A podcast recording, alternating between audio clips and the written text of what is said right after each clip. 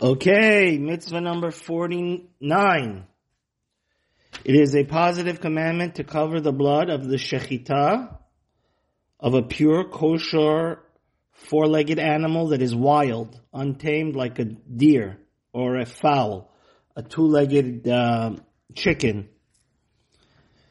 For the Torah says the untamed animal or a fowl he shall pour out its blood and cover it with earth. This is in Vayikra 17, chapter 17, Pasuk 13. It is necessary to put earth underneath, then do the shchita, then cover it with earth. For the term with earth denounces earth underneath and above. One should also keep in mind there's a bracha that you could say on this.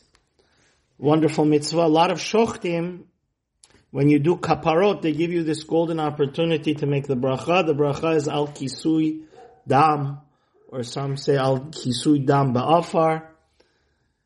Um, this does not apply when you uh, do shchita on domesticated four-legged animals.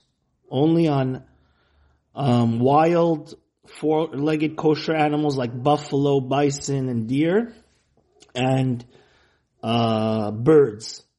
It is in effect in everywhere and every time for both men and women. Have a great day.